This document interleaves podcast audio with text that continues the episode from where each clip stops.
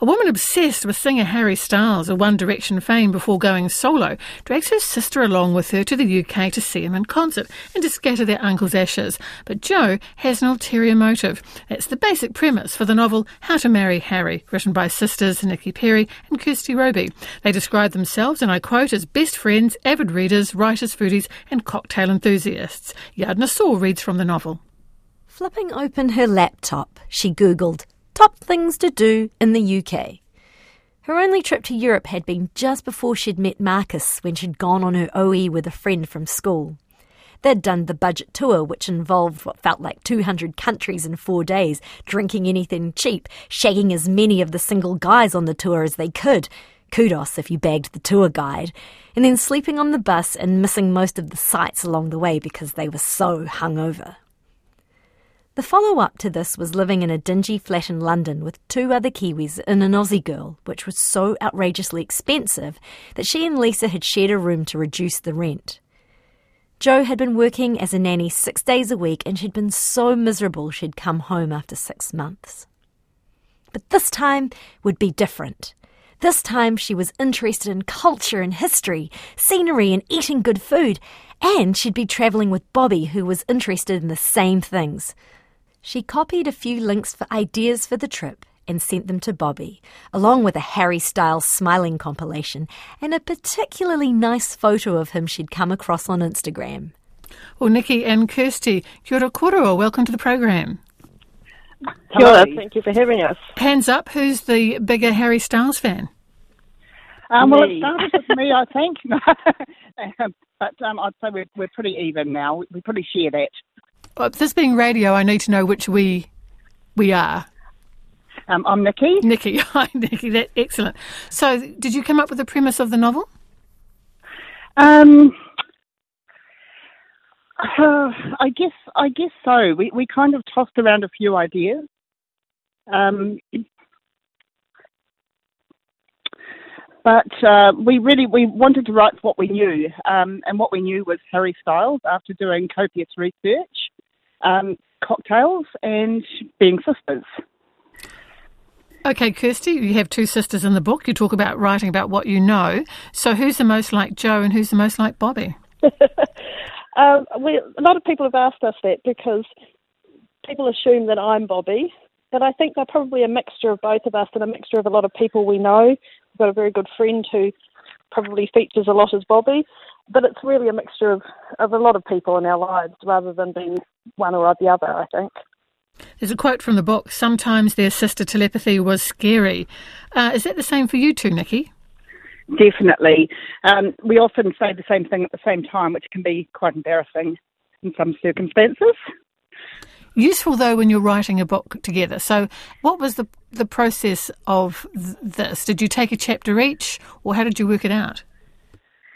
Um, no, we we write on a Google Doc, uh, we started off writing one character each, um, but then we would edit each other's work. So we'd change things up, and um, if, if one person sort of got stuck, the other one would often take over. So we ended up doing a bit of everything. And in fact, now often we can't even tell who wrote what. And we can't remember ourselves. Excellent. Now, I gave the very briefest of of uh, of synopses at the start. So, who'd like to tell me a little bit more about the story? Um, it's about Jo. She's a woman in her 40s. She's recently divorced and she feels like she's too old to start again, so she focuses on finding the perfect man for her daughter, Bailey. She takes but it pretty course, far, though, doesn't she? she, does, she does take it pretty far, yeah, yeah, she does. Um, probably from boredom. Got to make her life a bit more interesting. So she takes something quite unusual with, with the two of them to the UK. They do, and that's Bobby's idea. Um, once she gets on board, she decides to take a cardboard uh, cutout of Jo's daughter Bailey in a red bikini because they think that it will um, get Harry's attention. Yes, you do. Now, what about Adam? What's his part in the story?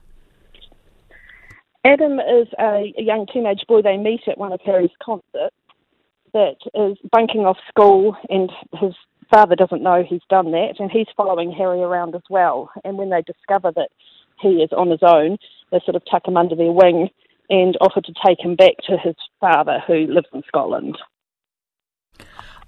Uh, on the bookshelf, where which category would this go in? Do you think? How do you how do you define it? It's a romantic comedy, probably more comedic than romantic, I guess. Um, we'd like to think it would sit along something like Claire Christian's It's Been a Pleasure, Noni Blake, or Beth O'Leary's The Flat Share, somewhere along there. I mean, you mentioned before that you have a kind of a telepathic link here. Uh, and you can't now remember perhaps who wrote what. But it, it, for something like this to work, you've not only got to agree, you've got to have a similar writing style because I've, I've seen similar things and you can kind of tell um, where, the, where there's a, a, difference. But did you do you think, like instinctively, your style is very similar? You both studied writing. We, we did a little bit of study for our limited study on writing, but we do write very similarly, and we we actually were worried that that would be an issue, that we would write too similarly and that the characters wouldn't be different enough. So that was more of our worry than sounding too different. Were there any disagreements along the way? Because disagreements actually can be, I think, very useful in a creative process. Not really. Um, I think because we're sisters, we don't take things so, um, we don't get offended if the other person says, hey, look, I don't like that. Um, so we were able to to sort things out pretty easily, I think, because we've been doing that for so long.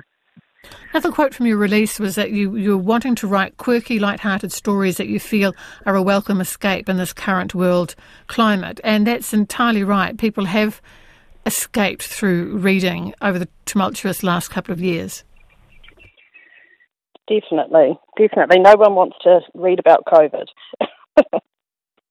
Uh, another quote, you're hoping that uh, if it's turned into a movie, Harry might step up. We hope so, yes. That would be nice. What What is it about Harry Styles that you feel particularly inspired by? Well, he's absolutely gorgeous, of course, and his music's great, but he also stands for lots of things. I think he's a very positive person, he's very inclusive, um, I think that you know he's just one of those people that is ultimately he's kind, and people feel that they um, they can get something from that. You know that, that it can make them be a better person too. Is this the start of something? Are you working on your next novel? We are. We are. We've written the second one, um, which is a about two women who've never met and go on a road trip in a pink plumbing van. Um, and it involves a religious cult and a desperate housewife. So that is written and will come out next year. And we're working on our third book at the moment.